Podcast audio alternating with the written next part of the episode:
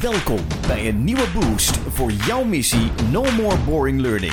Dit is de Brain Bakery Podcast. We zijn zo blij, want we zijn weer aan het podcasten. En jij bent er ook weer. Wat Ja. fijn, lieve luisteraar. En Sjane is er natuurlijk ook. Ja, lekker dat je er bent, JP. Ja. Sjane, het is nog steeds niet op. Je hebt nog steeds meer te geven en te delen van jouw tijd bij Harvard. Ja, Jij kleine thought leader van me. ja. ja. ja, je hebt er nog weer meer geleerd. Ja. Waar gaan we het over hebben? We gaan het hebben over dat ik bij Harvard leerde. Nou, sowieso. Laten we eerst even beginnen bij de staat van het leiden, leider zijn, manager zijn in de wereld op dit moment. Oh. Het is best pittig. Mensen lopen weg, komt er een crisis aan, moet ik nou mensen gaan ontslaan of niet? Hoe doe ik dat? Het is best pittig allemaal. En mensen zijn massaal op zoek naar wat is mijn purpose? Waarvoor doe ik het? Wil ik überhaupt nog voor een baas werken die mij zo behandelt als dit? Eh, wil ik op mijn knieën mijn excuses aanbieden en meneer tegen mijn baas zeggen? Wat voor dingen overbekomen mij nu in dit leven? Wat we dus nu weten, is dat het allerbelangrijkste wat een manager of een leider of een baas nu kan doen, is te weten komen per individu van zijn of haar werk. Wat drijft deze persoon? Ja. Het oude denken van dit is een human resource, ik heb drie FTE, ik heb 17 FTE, die betaal ik en daarvoor moeten ze verder hun muil houden, is echt achter ons. Ja, heel erg. Ja. Ja. Dus wat ik leerde op Harvard was dat er een aantal basale career drivers zijn. Daar is groot onderzoek naar gedaan van wat drijft mensen nou in hun carrière. Wat zijn nou bekende drijfveren? Dat als je niet individueel een interview wil doen van zes uur. Want als je aan iemand vraagt, wat is eigenlijk jouw drijfveer? Dan Ja. zeggen ze ook vaak, eh, ja, idee. eh, Ja. ja. leuk werk. en dan komt er niet zoveel. Dus deze lijst die we met je gaan delen, die, die ook op eh, www.nomorebOringLearning.nl komt, gaat over een aantal herkenbare, basale carrière drijvers. En die kun je gebruiken om mensen vragen te stellen van, goh, zit het daar voor jou in? Waarbij ik wel de nuance wil aanbrengen dat dat in een mensenleven kan veranderen. Dat als jij net ineens ouders wordt en ineens heb je een kindje, dan kan ineens een huis dat ruimer is dan je huidige huis ontzettend belangrijk zijn. Dus kan meer verdienen, terwijl je altijd dacht dat iets anders, het purpose is voor mij belangrijker. Dat kan ineens heel erg veranderen. Dus het advies is, zorg dat je als leider van ieder van je mensen weet wat hen drijft. Waar worden ze blij van? Wat is voor hen belangrijk? Is het geld? Is het reizen? Wat is het? En hou er rekening mee dat dat in een loop van een mensenleven ontzettend kan veranderen. Afhankelijk van wat er allemaal gebeurt Ja. in de economie, in hun leven enzovoort. Dus wat ik zou willen doen is die lijst doornemen. Ze allemaal omschrijven. Vast er een vraag bij stellen die misschien wel lekker is. Probeer nou als luisteraar te kijken welke van deze drijfveren, misschien herken je ze namelijk allemaal, welke van deze drijfveren, welke twee, zou je het als laatste pas overboord willen gooien? Want als je die overboord moet gooien, word je echt onwijs ongelukkig. Dus probeer niet te doen, ja, ik heb van allemaal een beetje, maar welke twee, maximaal drie, zijn voor jou het allerbelangrijkste? Lekker. Ja. En dan lijkt het me lekker als jij wat toevoegingen doet per drijfveer. Al over hoe kun je daar als leider nou contact over maken? Hoe kan je daar, wat kan je daarmee doen om te zorgen dat je voldoet aan die drijfveer Juist. binnen het werk? Het zou toch een interessante podcast worden als ik nu gewoon zeg, nee, ga ik niet doen. Ja, nee, zoek het maar uit. Ja. nou ja, ik denk dat de podcast dan onmiddellijk zou eindigen en ik zou gaan gooien met eh, camera's hier of zo. Ja, nee, zeker gaan we dat doen. Ja, we gaan ze alles even langs. En we gaan eh, hoe je er vanuit leiderschappen naar kunt handelen. Ja. De eerste, en het is niet op volgorde van die hebben mensen meer, maar gewoon de eerste die ik benoem. Dat is de technische functionele competentie manier van kijken naar je werk. Dit zijn vaak mensen die het heel lekker vinden om de beste te zijn in hun vakgebied.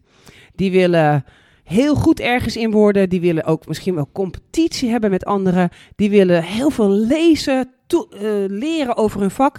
En die willen eigenlijk gezien worden als, ja, ja die kan het echt. Ja. Eh, dat is mijn vraagbaak. Als ik het niet meer zie zitten, dan kom ik bij hun, want zij, zij lossen dingen voor me op. Dat is niet hun drijfveer, maar hun drijfveer is, ik wil het gevoel hebben dat ik iedere keer weer beter word. Dus dat noemen we technisch functioneel competentiegericht. Dat is een drijfveer die best wel veel mensen hebben. Ik heb hem zelf ook. Altijd weer meer leren, beter worden. Een zeer herkenbare career driver. Ja. Ja, wat is vanuit ondersteuning, begeleiding, vanuit leiderschap slim om te doen als jij merkt dat je mensen in je organisatie of je team hebt die hierdoor eh, gedreven Ja. zijn. Nou, dan zou het bijvoorbeeld leuk zijn om in een gesprek eens aan iemand de vraag te stellen wie hun goeroe is, wie hun voorbeeld is op het gebied van vakinhoud, naar wie ze heel erg opkijken. Eh, van dan zou je daar ten eerste eens over kunnen praten waarom. Maar misschien, als het iemand is die seminars, workshops, wat dan ook geeft, kun je een collega eens naar een training of opleiding van, eh, van zo iemand sturen. Je kunt deze collega bijvoorbeeld ook heel erg eren Ja. voor hun specialistische kennis, voor hun enorme skills die ze hebben, waarmee ze heel waardevol zijn voor het team of de organisatie. Dat eren, ja, dat kan natuurlijk in theorie in materieel opzicht, maar dat kan ook door ze een, in de groep enorme complimenten te geven, de loftrompet over ze, eh, hoe noemen we dat, op te zetten. Uit te steken. Ja, zoiets. In Ja. ieder geval iets met loftrompet. Ja, trom- ja. Ehm, als ze dat leuk vinden. ja, ja, door ze op die manier eh, te eren voor de groep. Ja. Eh, je zou ze actief vanuit jouw leidersrol kunnen zeggen: hey, ik heb denk ik nog een interessant artikel of een interessante podcast voor je, zodat ze voelen dat je lekker met ze meedenkt en ze stimuleert om meer te leren. Dat zijn allemaal volgens mij dingen die je kunt doen waardoor iemand zich echt gestimuleerd, gekieteld en ook erkend wordt in dit is belangrijk voor me. Ja, en eentje die ik ook wel vaak in organisaties zie, is dat deze mensen betrokken worden bij het bouwen van een onboarding. Van wow, wat jij allemaal weet, daar willen we een deel van Ja. gaan doorgeven. Kun je daar een cursus voor opbouwen of een onboarding voor maken, maar kun jij daar een deel van delen? Filmpjes opnemen, dat vinden zij meestal heel gaaf, omdat ze heel trots zijn op hoe ver zij het geschopt hebben. Ja, Lekker. Dat was de eerste, de technische competentie die iemand wil, eh, wil bereiken. Ja. We gaan naar de tweede. Eh, dat gaat over managerial. Dat zijn mensen die gedreven worden door het omhoog gaan in een organisatie en het verzamelen van een team er om hen heen die met hun problemen naar hun toe komen, die ze dan kunnen oplossen, die ze kunnen adviseren, die hebben graag mensen om hen heen die aan hen rapporteren. Zij willen graag ook omhoog in de organisatie. Het zijn niet alleen maar carrière hunters hoor, maar ze vinden het dus fijn. Ik heb een team en iedere dag komt er wel iemand met een probleem naar me toe en dan kan ik ze helpen. Ja. Dat vinden zij eh, heel erg lekker. Ze vinden het ook fijn om eindverantwoordelijk te zijn. Van, eh, ik zorg dat dat hele team goed performt en dan hebben we als eindverantwoordelijke heb ik dan dit doel bereikt. Daar houden zij van. En ze willen dus voor meer verantwoordelijk zijn dan voor hun eigen performance alleen. En vinden dus wat ik soms als lastigvallen ervaar. En sommige managers ook zeggen: Oh, wat jammer dat er medewerkers zijn. Of het Joodse Ja. gezegde: Ik wens je veel medewerkers Ja. toe. Dat vinden zij heerlijk. Daar Ja. varen zij wel bij. En ze willen graag omhoog in de organisatie. Kijk, nou, zaken die je kan doen bij deze collega's in je organisatie, in je team. Eh, je kunt ze bijvoorbeeld eh, buddy laten worden van iemand die minder ervaring heeft. Zodat ze dus letterlijk verantwoordelijk zijn voor iemand en, eh, en die iets kunnen leren. Eh, je kunt ze betrekken in het geven van trainingen of opleidingen. Je kunt ook bijvoorbeeld, als dat er is, en dat zou een heel mooi aanbod zijn, ze aanbieden om mee te laten doen in een traineeship. Ja. Of als er grote projecten zijn waarvoor ze ook weer verantwoordelijk zijn voor mensen in de projectgroep. Ja, Om ze Of mee te laten deelverantwoordelijkheid. Precies, Ja. ja, om ze mee te laten doen in een groot project. Voorzitter laten zijn van vergaderingen. Als ze dat is ook soort rollen. Als je daar kans voor hebt. Ook Ja. al, en je kunt ze misschien niet meteen benoemen en, en dat pad op laten gaan. Maar als je voelt dat daar, of ze zeggen ook dat daar een drijfveer zit. Doe dan dit soort dingen. Ja, Mooi. het werkt heerlijk. We gaan naar nummer drie. Nummer drie, dat is een hele belangrijke. Daar gebeuren de meeste vergissingen bij. Dus luister goed. Die gaat namelijk over autonomie en onafhankelijkheid. Hmm. Deze mensen, daar herkennen veel mensen zich in, maar eh, lijkt toch nog wel een beetje apart te zijn. Want dit zijn mensen die werken eigenlijk volgens hun eigen regels. Ze definiëren hun eigen standaard. En wat zij het liefste willen is een soort. Ja, ik werk wel bij deze organisatie, maar ik heb hier een eigen kamertje. En niemand, in elk geval, ik heb geen micromanagende Nee. manager. En ik, ik doe mijn eigen ding op mijn eigen manier. Ik neem mijn eigen tijd in. En ik draag heel erg bij. Maar dit is wat ik doe en ik doe het op mijn manier. Eh, dus die zijn hyperallergisch voor bemoeiingen, voor samen moeten werken, voor moeten brainstormen in een team. Daar houden ze allemaal niet van. Laat mij mijn werk onafhankelijk van anderen goed doen. Dat was heel leuk, want bij Harvard zat ik naast een man die deze op nummer 1 had. Hmm. En dat is de man die de magneet achterop het Apple-hoesje heeft uitgevonden. Ja. En die zei, ik zit dan dagenlang zit ik in mijn kamer zonder dat iemand zich met mij bemoeit. Zit ik uit te proberen hoe je zo'n zo'n klein portemonneetje waar je drie creditcards in kan doen, achterop een telefoon laat kleven. Eh, en hoe hard moet die magneet dan zijn zodat hij er niet afvalt? Maar ook psychologisch gezien, hoe hard moet de klik zijn zodat mensen kunnen voelen: ik vertrouw dat hij er niet afvalt. Ja, Dus- ja. Helemaal op willen gaan in zijn eigen ding. Dus ik denk dat hij ook wel die technische functionele, die ja. nummer één had. Ik wil de beste zijn in mijn vak. Maar ook vooral, kom bij mij niet binnen. Ik kom wel uit mijn hok als ik wat voor je heb. Ja. En niet mij gaan lopen pressuren en, en laten voldoen aan allerlei dingen. Voor de duidelijkheid, het is niet hetzelfde als mensen met autoriteitsproblemen. Nee. Nee. Maar, maar als je zelf graag een leider bent die wil dat iedereen nu naar je luistert, dan ehm, denk ik dat je deze persoon zo kunt ervaren. Ja, goeie. Ja, dus wat hier slim is om te doen als leider of, of welke ondersteunende rol dan ook. Dit is natuurlijk wel interessant hè. Eigenlijk moet je natuurlijk niet zo heel veel doen, Nee, want ze willen met rust gelaten worden. Ja. Maar ze negeren is natuurlijk ook, ook niet dat goed. kan ook niet. Dus je kunt bijvoorbeeld aan iemand vragen, nou vertel me eens even welke deadline heb jij in gedachten? Juist. Zodat ze zich niet gemicromanaged voelen. Je kunt eh, taken aan ze delegeren op een heel hoog delegeerniveau. Dus niet het micromanagen over de schutting gooien niveau. eh, maar betrekken in grote doelen en zeggen hoe heb jij het in gedachten. Je kunt ook als zij eh, naar een ander team of een andere afdeling gaan of een project afronden aan ze vragen hoe denk jij om de opvolging in orde te maken, zodat ze er allemaal zelf invloed op hebben. Ja. Dus heel veel vragen aan ze stellen, waardoor zij zelf heel veel kunnen eh, beïnvloeden en bepalen. En ook zelfs vragen over hoe wil je dit plan gaan maken. Ja. Hè, dus, dus kom maar, met, kom maar hoe, met hoe jij het ziet. Ik wil het wel graag een beetje weten, want ik moet het afstemmen met andere afdelingen. Maar kom maar, maar hoe, met hoe jij het ziet. Zeker als iemand wat vakvolwassener is, dan is dat de lekkerste Ja. manier van werken voor hen. En eh, omdat ze ook vaak dus veel kennis hebben, kan ook hier weer bij spreek eens even een spraakbericht in of een filmpje in over hoe jij tot deze oplossing komt. Ik merkte in eh, de zaal in, eh, Har- op Harvard dat er veel mensen die in engineering en in technische vakken zaten, maar ook artsen, dat die heel erg hierin zitten. Ik bepaal hoe ik ga snijden. Kom niet in mijn operating room, want ik wil die volle controle hebben en niet eh, gaan bepalen Ja. voor mij wat. Ik zou me kunnen voorstellen dat misschien leraren hier ook wel wat aan hebben. hè? Dat, die Ja. hebben een eigen koninkrijkje, wordt Ja. het wel eens genoemd. Een Ja. eigen klaslokaal. En eh, niet binnenkomen Precies. en vooral niet gluren. Nee. Ja, ik denk dat, ook, dat er ook best wel wat van in zit. Ja. Ja. Maar die zullen vast ook nog wel een andere hebben die later, eh, die Ja. later komt. We gaan eerst naar nummer vier.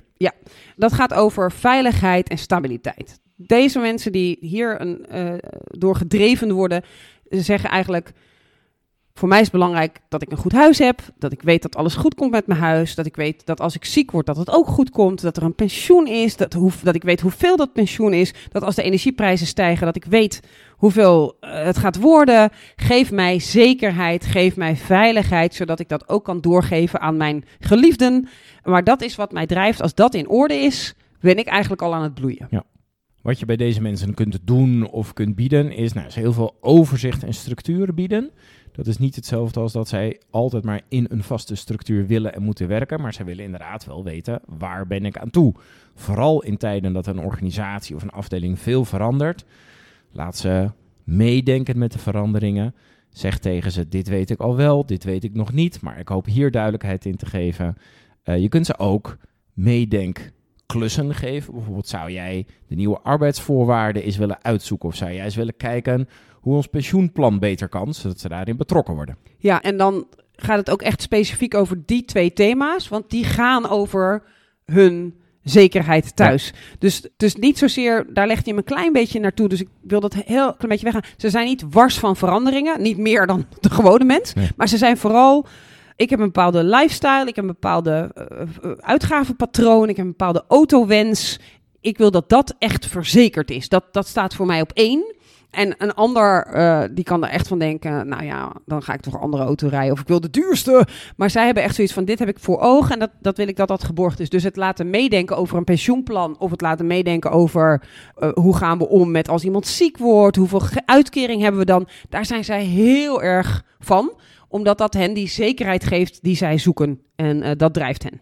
Kijk, wat goed. Bedankt voor de toelichting. Ja. We gaan naar de volgende. Dat is nummer vijf. Ja, dit gaat over creativiteit en ondernemerschap. Eh, dit gaat over, ik wil een eigen organisatie opzetten. Ik wil mijn eigen business of misschien wel businesses runnen. Ik ben onwijs rusteloos. Ik wil telkens weer nieuwe dingen, nieuwe creatieve challenges. Ik wil dat mensen mijn product keihard afwijzen. En dan ga ik op mijn bek en dan ga ik iets nieuws aan. Ik wil risico's ervaren. Ik wil in een rollercoaster genaamd het leven zitten. Dat is wat de entrepreneurial creativities willen. Dus die willen hun eigen koninkrijkje bouwen. En misschien dat ook wel weer verkopen. Maar die willen iets bouwen waar er eerst nog niet iets was. En dat maakt hen groot verschil tussen hen en de mensen die van die autonomie en independence zijn. Want de meeste entrepreneurs die ik ken zijn ook van de ik ben onafhankelijk. Mhm.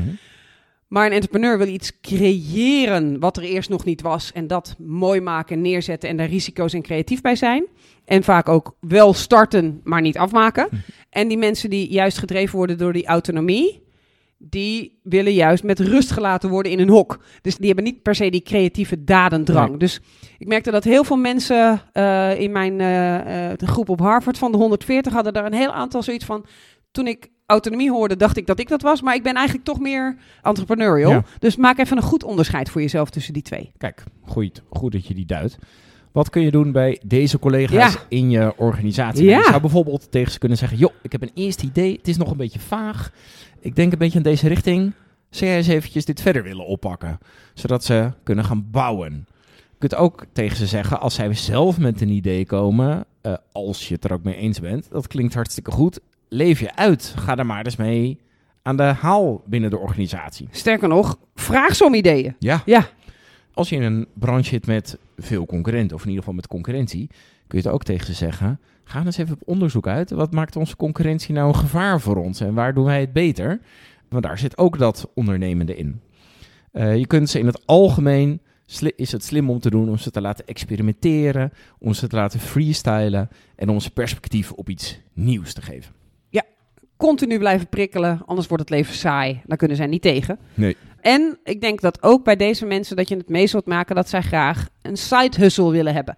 Dus dat je ook voor jezelf goed kunt nakijken van, goh, binnen onze organisatie hebben we daar beleid op. Wanneer mag het, wanneer mag het niet? Want als je deze creativiteit wilt inkopen, hè, deze mensen aan je wilt binden, dan heb je eh, hen ook de gelegenheid te bieden dat ze aan de zijkant, aan de eh, Alibaba Express dingen laten komen. Misschien, weet ik veel, gaan dropshipping, Ja, oh, allemaal dingen doen. Ja. Dus geef ze de gelegenheid om die energie, als ze die niet helemaal op het werk kwijt kunnen, naast het werk ook kwijt te kunnen. Wel met het risico uiteraard dat als het een succes wordt, dat ze vertrekken. We hebben er nog twee te gaan. We Juist. gaan naar de na laatste, nummer zes. Ja, deze gaat over purpose. Dit gaat over ik wil dienstbaar zijn aan een hoger doel. Ik wil het gevoel hebben dat ik bijdraag aan iets moois, aan iets lekkers, aan iets waar ik achter kan staan, iets waar ik me mee kan vereenzelvigen, iets waardoor ik mezelf in de spiegel kan aankijken van wauw, ik draag bij aan iets wat echt deugt, wat goed is, wat goed dat ik dat doe. In plaats van ik draag bij aan de omzet, De voor de shareholder en eh, dat stuk. Dus deze mensen willen het gevoel hebben en daarom moet je als organisatie je why, je purpose, moet je allemaal goed op orde hebben. Want deze mensen willen graag daaraan bijdragen en het gevoel hebben dat het daarom gaat. En je ziet bij veel organisaties dat ze ook vaak eh, trajecten opstarten terug naar de bedoeling. Naar waarom doen we het ook alweer?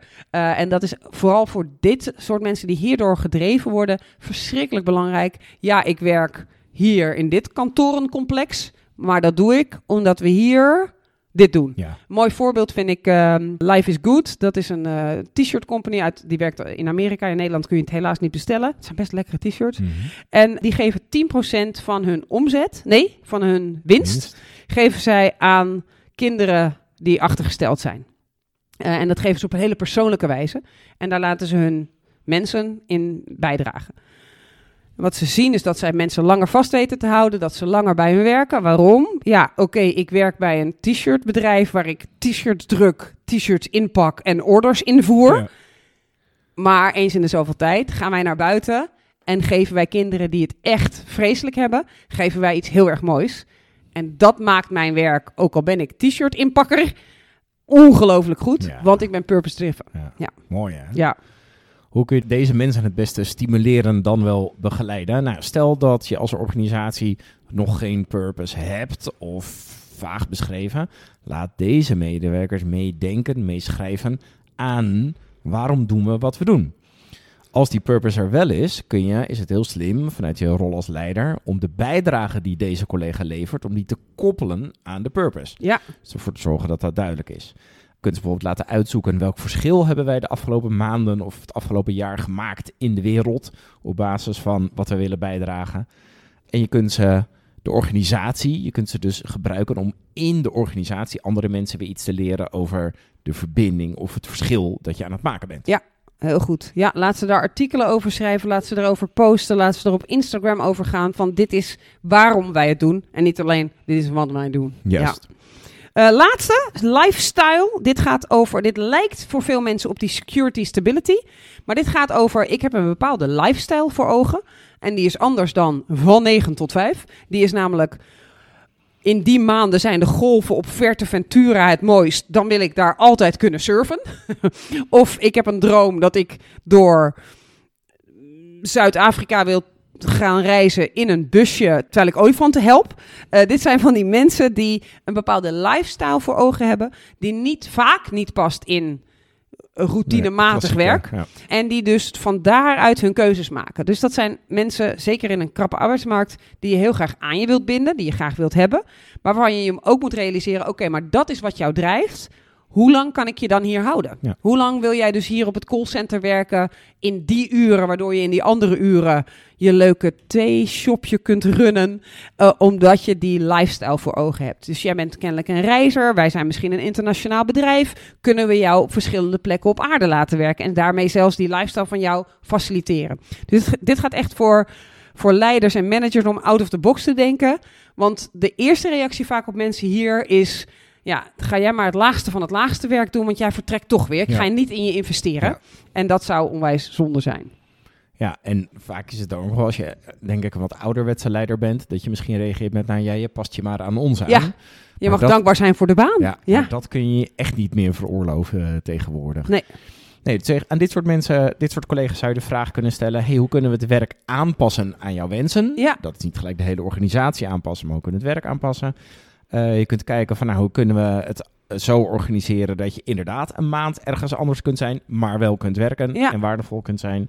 En ik denk dat het ook nog eens heel mooi is om belangstelling te tonen voor, Voor. die lifestyle. Ja. Zeg niet alleen maar, nou je bent er weer of oh ja, je gaat over een week een maand weg. Ja. Maar vraag dan, wat maakt die golven nou zo mooi? Ja. En wat is er dan zo leuk aan? En dat soort dingen. En laat mij eens een filmpje zien, enzovoort. Ja. Heel goed. Ja, wat je ook kunt doen eh, met mensen die eh, hierin zitten is... Dat vond ik een van de mooiste voorbeelden die ik ooit gehoord heb. Dat is een, een schoonmaakbedrijf in eh, Amerika. Die maken vooral schoon in, in ziekenhuizen. Die hebben dus veel arbeidsmigranten. Mensen die de Engelse taal niet heel erg machtig zijn. Of de Spaanse taal. hè, Want eh, eigenlijk is Amerika tweetalig. Ja. En die, ja, die vaak geen kwalificaties hebben, geen diploma's. En die doen dat schoonmaakwerk. En toen dachten ze, nou, we gaan ze allemaal cursussen geven dat ze beter worden. Maar toen dachten ze ook, ja, dan gaan ze weg. Beetje die klassieke gedachte. Wat ze gedaan hebben, is ze hebben gevraagd vanuit die lifestyle gedachte... wat zijn nou dromen die jij hebt? En bijvoorbeeld een droom was, ik wil ooit mijn gezin mee kunnen nemen naar Disney. Dat is natuurlijk in Amerika een soort ja. onderdeel van. Als je, als je normaal mens bent, is dat wat je wilt. Wij hier denken, ja, nou ja, oké. Maar daarvoor moet je de staat uit. Je moet kunnen reizen. Je moet een heel plan kunnen maken. Dat vergt vaak een sterk vermogen tot plannen, eh, geld bij elkaar verzamelen enzovoort. En vaak leven deze mensen van paycheck tot paycheck. En vaak de partner ook nog, als er al überhaupt een partner is. En wat ze gedaan hebben daar, is ze hebben gezegd: oké, dit noemen we dromen van mensen. En wij gaan tussen de middag gaan wij dromenworkshops opzetten. Dus als jij ooit naar het buitenland wilt of terug wilt naar je eigen vaderland een keer op vakantie, dan weten we dat sparen jouw moeite kost. Wij gaan iets opzetten waardoor wij jou helpen te sparen. En een van de dingen die ze erin hadden gedaan is, soms is het geld een beetje nijpend. Je kon niet zelf aan het geld komen, maar je moest iemand opgeven die ook ja moest zeggen dat je aan je geld kon komen. Ja. Om ze te helpen om het niet in het hier en nu op te maken. Maar ook, hoe vraag ik een paspoort aan? Hoe werkt vliegen eigenlijk? Dus er kwamen hele praktische droomworkshops, waardoor mensen die vaak het gevoel hebben, en misschien ook wel gelijk hebben, ik word met de nek aangekeken, hun dromen, hun lifestyle dromen konden waarmaken. Ja, die droegen zoveel mensen bij aan om, om daar ook te komen werken. En werkten beter, sneller, met meer plezier. Want hun dromen werden waargemaakt, hun lifestyle dromen. Dus dat vond ik een heel mooi voorbeeld hoe je als werkgever echt iets moois kunt doen Ja. voor je mensen. Ik blijf het toch altijd fascinerend vinden hoe mooi je het als organisatie kunt maken voor Ja. mensen. En ook gewoon geld kunt verdienen. Juist, ja. Ja, in plaats van alleen maar geld Ja. verdienen. En inderdaad aan je aandeelhouders of wat dan ook eh, denken. Ja.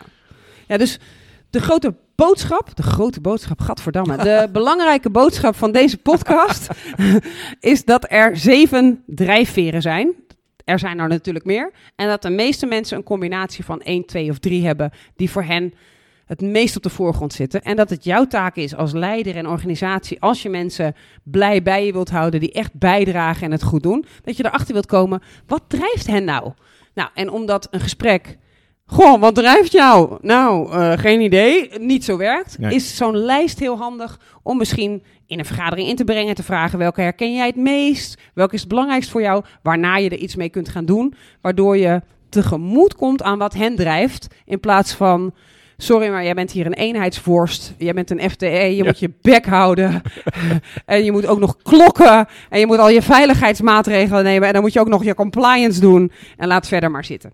Het kan niet meer, mensen. Hou ermee op. En met deze woorden sluiten we af. Sjane, dankjewel. Dankjewel, JP. Ja, voor het delen van je kennis vanuit eh, Harvard. En wij spreken elkaar bij de volgende aflevering. No more boring learning. Dit was de Brain Bakery podcast. Wil je meer weten? Kijk dan op brainbakery.com of volg ons op onze socials.